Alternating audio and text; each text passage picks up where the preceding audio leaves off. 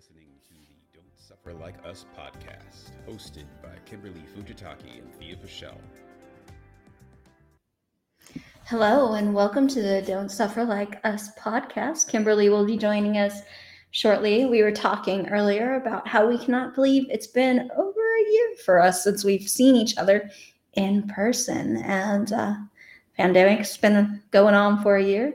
And we've been doing these special pandemic podcasts, which we thought were only going to be a few weeks. And now, months and a year later, we are still here doing it like this in separate locations. So, welcome, Kimberly. Hello. I was just uh, rambling about how we haven't seen each other in a year. And the podcast has Yeah. been going on for these special episodes have been going on. I Um, know. I don't even know what like definitive marker of like when we don't have to put pandemic anymore. Seems like it's going on and on and on. It does, but I, I guess the first episode where you and I could like sit in the same room together would be that one, right? yeah, that would be it. That would be it. So one day. One day, but today we're going to be talking about specialized classes or workshops. Um, during this pandemic, I uh, have done the Pose and Prose, which is specialized workshops focusing on creating content as well as redu- reducing tension in the body or creating, you know, written work. Um, Kimberly has done so many different specialized classes. What are some of the the types of specialized classes you've done in the past, Kimberly? I think because my yoga teaching is specialized in a way, like focusing on children and families a lot of time, I, I teach a lot of specialized classes, you know, from parent and me or caregiver and me to toddler yoga, preschool yoga, different age groups, you know, those are specialized towards a certain demographic of people. Um, I also, you know, spend a lot of time I had with uh, prenatal, postnatal yoga. Um, so you know, there's just I think there's so many possibilities that it's it's really great to be able to have um, a, an understanding of like that there are specialized groups of people who can enjoy yoga together in a way that maybe you know a general class is a little bit different and uh, can be specialized towards a certain group of people that feel like they want to come together and enjoy class for various reasons. So, to you, a specialized class feels like it's more uh, niche oriented, or would you put uh, workshops under specialized classes too, or do they feel like two different things to you?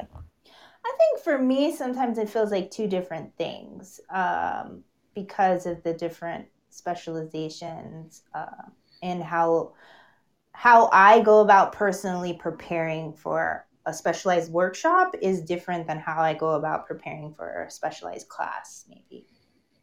Gotcha. So, for me, I I would under that definition, I would say most of my classes are specialized under the sense that I am thematic in my my teaching, and also um, for a long time I taught uh, curvy yoga or yoga for larger bodies, and so that was a direct niche, and that's that's something that you have to figure out when you're uh, working with a population like how do you make the practice accessible? And how do you communicate to that population so that there's a response? I've also done you know um, where s- classes that specialized on creating like core strength Mhm. um, so that would that would fall under i would say specialized classes too so like i've done uh, what do you call it oh series yeah. with mainly with my specialized uh, classes over like a continued thing Mhm. other than like i would say all my classes are specialized with uh, when we're talking about thematically um, so i think that when you do decide that you want to do specialized classes that focus on a particular demographic you have to understand the demographic. You have to understand where they are. You have to understand the language which resonates with them as well. Yeah, there was a time in my you know teaching career where I I taught senior chair yoga. And, you know, what was great about that was that I would go to the the assisted living and be able to offer those classes in that space. And so they were able to, you know, come downstairs from their rooms and practice some chair yoga with their community. And that was really nice to be able to to bring that to that specific group of people, you know, in in their home and in community environment. And I think that that's kind of a one of the good things about you know having a specialized class for maybe a specialized group of people that you can go to other places that might not be the yoga studio and be able to share yoga there as well Mm-hmm. Mm-hmm. Yeah. And part of that is what's going to be the focus of someone in a chair yoga class at a senior center is going to be different than a family focused uh, class. It's going to be different than a prenatal class. It's going to be different than, um, you know, yoga for for bigger bodies or yoga for people with different uh, that need different consideration in order to make the practices accessible to them. And so you have to understand the community that you want to serve before um, before you. Uh, that's what I would suggest before you go into a full on specialization, mm-hmm. because I mean I've I've gone to body positive classes or classes centered on larger bodies where the teacher wasn't part of that demographic and didn't really understand the demographic. Mm-hmm.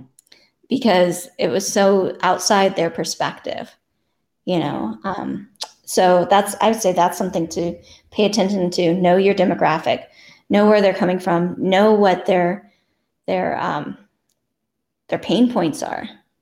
You know if for me like working with people with larger bodies like there's this idea in yoga that it's I mean, I've been to so many classes where it's like, this is going to flatten your tummy, you know, or or this like body shaming type language yeah. that can really discourage people from showing up.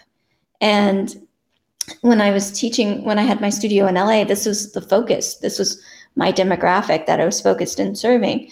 And sometimes people would come with their toxic, um, negative, self-talk. negative self-talk, you know, um, and I would have to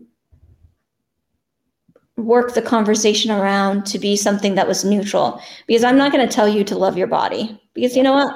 Sometimes that's complicated and you have this history with your body and I don't know it, but I can hold a space and encourage you to speak about it neutrally in this environment, if that makes sense. Yeah, um, it's setting a boundary and creating a space yeah. where people can explore their own body in their own terms, you know. And mm-hmm. I think mm-hmm. that's important. And a lot of people, you know, have a negative self image of themselves.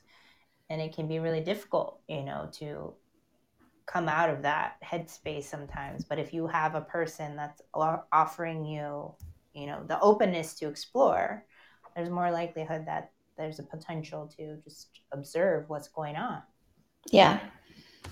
And like, you know, I have a thicker body, but ultimately, like, I don't necessarily know how other people feel within their body. Right. So all I can do is hold a space for people to have the sensations that they experience and honor where they're coming from with those healthy boundaries. So when you're looking at your demographic, begin to understand like where they're coming from by, you know, research by mm-hmm. communicating.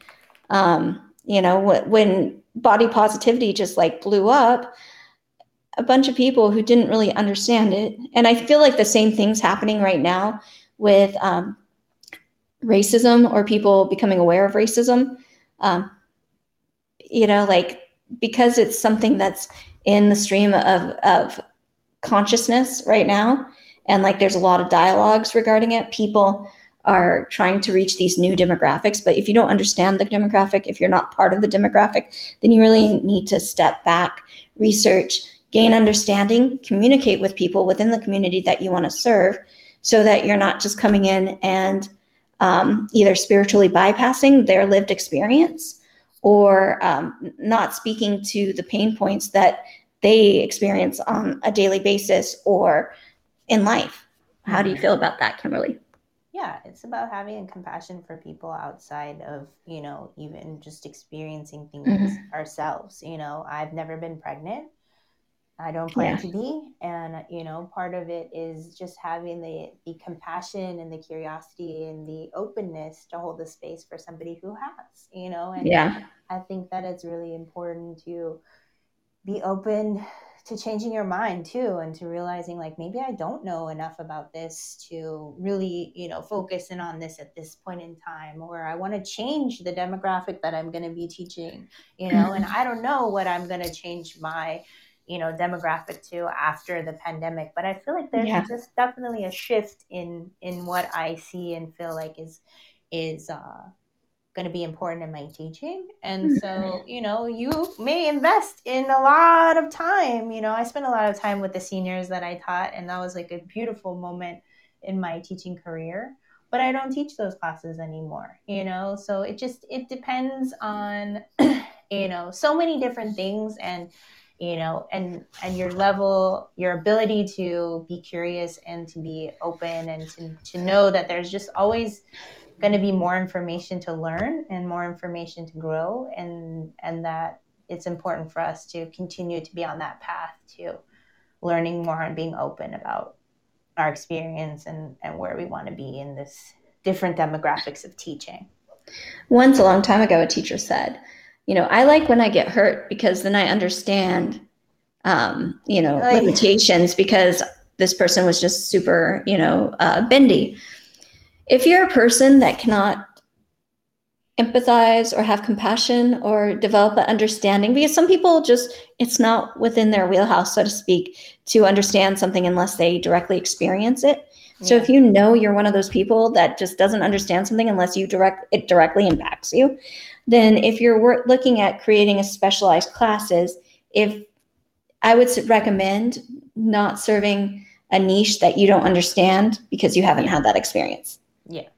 Yeah. Yeah. Not because I, I think that people can teach whatever Mhm. as long as they understand the function, the anatomy, and the history. You know what I mean? Like there's a lot of things that we can talk about, but and teach about. But if you're one of the, the people that has a hard time understanding beyond your own lived experience, and that's not everybody, but there's a good deal of people, then I would Right. suggest making sure that your demographics are aligned with your personal experience.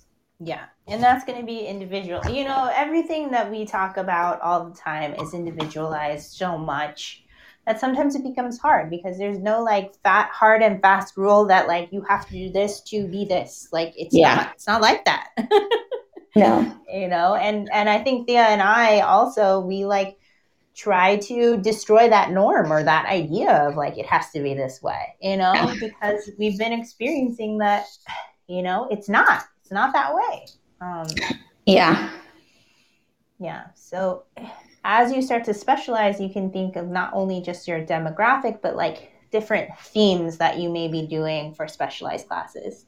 So, for example, you know, I used to do a series of classes that was called Toddler Story Sing and Stretch, and it was a toddler based yoga practice that involved story time, singing, stretching, and practicing yoga. So the breath, movement, and body awareness. And so that was a special themed group of classes that were specifically made for toddlers that would also have a theme of the week. So it could have been, uh, we could have been doing yoga for uh, dinosaurs, we could have been doing yoga for uh, transportation methods, alphabet, letters, you know, uh, I mean, uh, numbers, like all kinds of different themes that allow us to bring yoga to life in a way that was helpful for toddlers to experience themselves and be in a group with others to experience it together. And so that was Mhm. really one of my favorite specialized classes I grew in a series because it helped the community come together too. So the same toddlers were coming together to practice each week. They could learn, you know, to be in group together, to learn to practice with one another, to bring, you know, their mats out and just be in that space with one another. And that's really special, you know, and I think that themes can be really helpful in creating a specialized class too. Yeah. I agree. And with themes, I think there's something that can either be something that you focus on during the time of what's going on. Um, during 2016, there was a lot of conflict going on, you know, um, reasonably so. Uh, but, or like just before the election, that election, people were feeling very strongly. And, you know, bef- so for example, the week of uh, the election in 2016, right? I think. I don't know. Anyway, when the former president became president, um, I focused on Ishvara Pranidhana, uh, the niyama,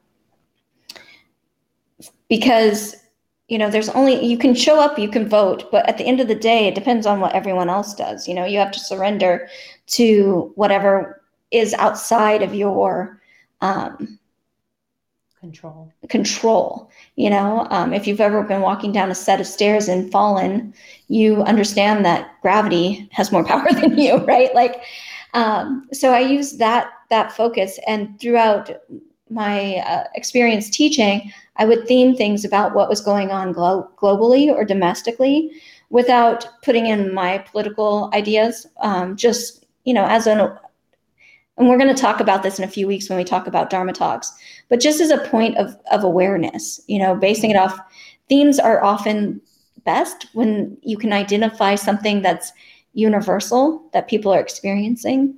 Um, so during that time, talking about that, even though I did have a preference which way, you know, who became president, um, I didn't talk about that preference.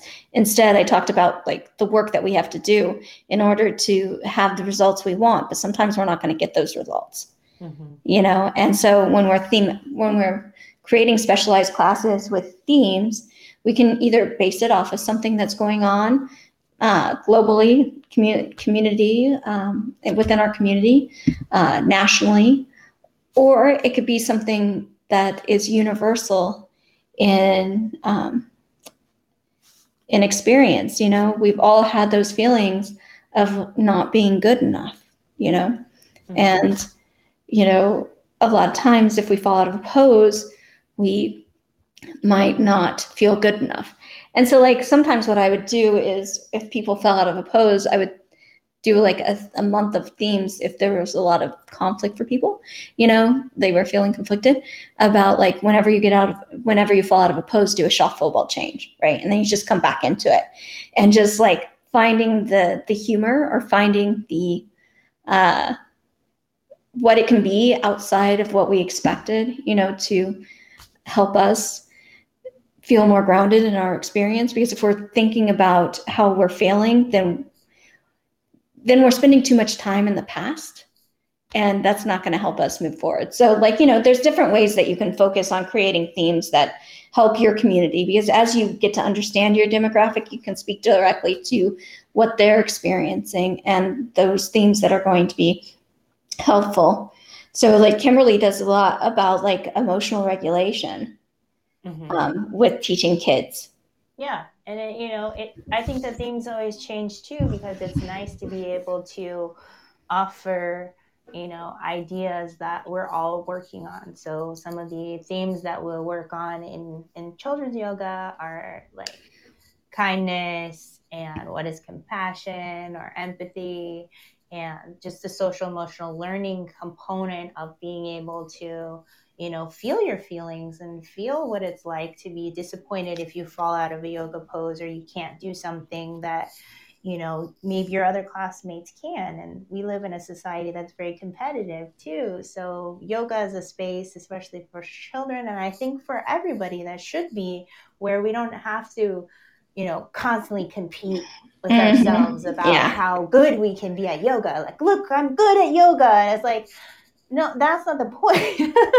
but you know, like great. If you are good at yoga, wonderful. You know, if you're yeah. not good at yoga, we'll continue to see, you know, like some days I'm I feel like I'm great at yoga and other days I'm like, oh my God, this yoga, what is going on? You know, and it just it changes all the time and our lives change all the time too. And so we have to kind of, you know, the themes that we we put into what it is that we're trying to practice is is uh, helpful in dealing with or integrating into our classes things that people could take off of their mat and into their lives. And I think Yeah. that's when yoga is most beneficial is like if I can use my breathing techniques or my breathing practice that I've learned when I'm in a stressful situation, that's going to benefit me a lot in my life. And it has, you know? And so when we're creating themes, like these themes can can be little light bulbs for people Mhm. you know when they're walking around their everyday life they're like remember that little thing that you said about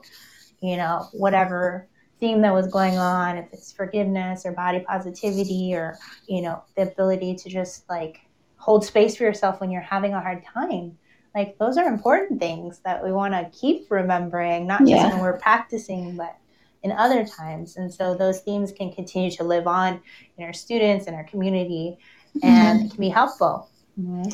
And themes can be a one of, it could be part of a series, or it could be what your class is focused on.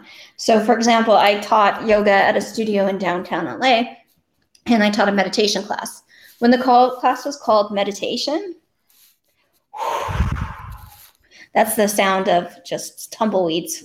But when I changed the title to Meditation for Modern Minds, because there's like attorneys in the building, there's um, record producers, there's, uh, you know, architects. There were just so many different people that were working these like really high tech, high high uh, stress Stress. jobs um, that require a lot of brain power, right? Right. So when I changed it to meditation for modern minds, it became something people frequented. You know, so it was like as I saw people in that studio where they were coming from, what their work was, um, I changed it to that. And I changed. I taught three classes back to back, and oftentimes people would go from one all the way to the end. You know, um, and take all three classes with me because one was focused on. Um, I think it was like yoga for office dwellers. You know Mhm, and like you know and then a yin class and so just because of the titles of the classes because they thematically gave people an idea without people having to research what it meant right that people felt more comfortable and they came you know? And people are looking for their people you know? Yeah. like they're looking for their community too. So it's like it's nice to know like if there's a specialization of a certain type of class. One of the first classes that i ever had the privilege of teaching was a female balancing class. It was a women's only yoga class.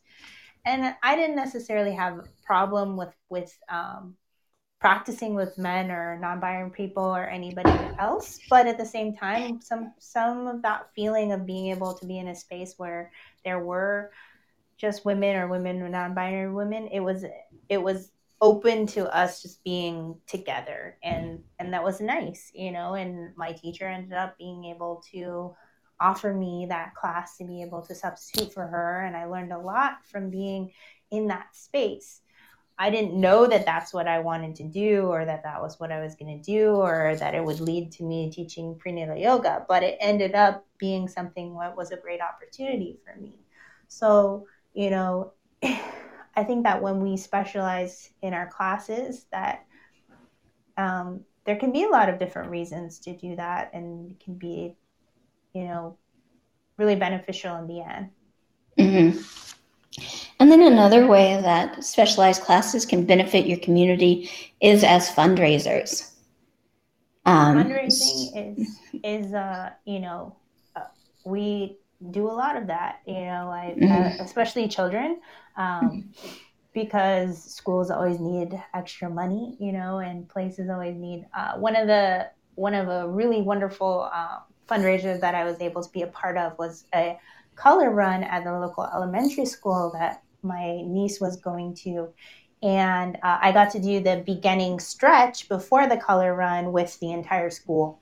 So it was really wonderful to be able to raise money for the school, start the, the run off with the yoga stretch so that everybody could practice together, take a few breaths, and help them stretch before they had their fundraiser. So that was one of the really wonderful uh, experiences that I had in the elementary school raising money for that school. mhm. Mm-hmm. Yeah, and we've done like things for different. Um, we've done things for like prison for prisoners, uh, for homeless youth, for uh, children in foster care, for children impacted by uh, natural natural disasters. Um, I did a meditation series for people impacted, a fundraiser for people impacted by um, a few of the hurricanes. You know, so there's a variety of places that we can show up and Mm-hmm. use our platform as a fundraising technique. I mean, fundraiser, fundraising, whatever Opportunity. opportunity Yeah. for organizations or um, well, even the things that we feel strongly about. a really great, you know, like clothing swap, right? Oh, yeah. community building opportunity, and then the rest of the clothes you donated to the local shelter. You know, I Mhm. had did a family yoga workshop where we raised money to uh, help fire victims from a fire in Southern California and send the money, you know, to the local YMCA. And you know, there's just a lot of opportunity for you to have a specialized class to help others. And I think that you know, part of our practice is to be of service to other other you know communities and other people within our own community to help to raise awareness you know to raise donations. There's opportunities for us to continue to have these conversations of how we can be helpful to one another. And that goes back to demographics, right? Because when you're doing fundraisers, the dem- your demographic, the people that you communicate with, the people that you practice with, the people that you teach and you lead, they have to align with what you're uh, raising raising funds for, or they have to understand it. You know, because like going back to thematics, like if people understand the themes, then they're more likely to show up, right? So. It, you know, all three things are connected: demographics, themes, fundraiser because you know like attracts like Yes. And these are just opportunities, you know, you don't have to go out and specialize everything, but it's just just things to think about as you're developing your classes, like your class title. If it's just flow one, two, you know, people might not know what they're gonna do in that class. Yeah. Maybe you describe it a little bit more in detail about why or who is, you know, interested in being in this class. So specializing doesn't necessarily like, you know, pull people away from the class. It's it's helping certain people get something To find it. Need. Yeah, and uh, and I think that that you know a lot of people. Even my mindset in the beginning was like, well, I just have to have an all levels class. I just want anybody and everybody, whoever wants to come, come. You know, but especially when you're a new teacher too, that can be really challenging to have Yeah. an all levels class where everybody is so different that you can't you feel like you can't help or support everyone because there's so much variance in the class, you know, Mhm. itself. But obviously there the more that I learned, the more that I taught, I realized, you know, everybody can benefit from being in this space together as well. But specializing does help certain groups of people benefit deeply from the information that you're offering them. yeah exactly so i think we've talked this through Covered fully up. Covered it all. next week we're going to go back to a three part series um, we're going to discuss dharma talks Yeah. and uh, yeah that's i'm not going to even describe We won't what even start it because it's gonna be a good one. It's gonna be a lot It of is. it. So It you is. just have to wait and tune in next week. yes and the following week and the following the week following week. Exactly.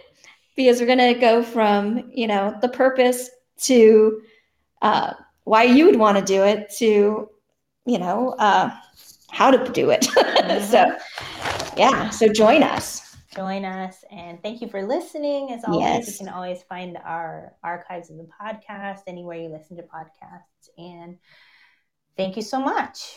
yeah thank you and uh, have a good day Yes. Thank you. bye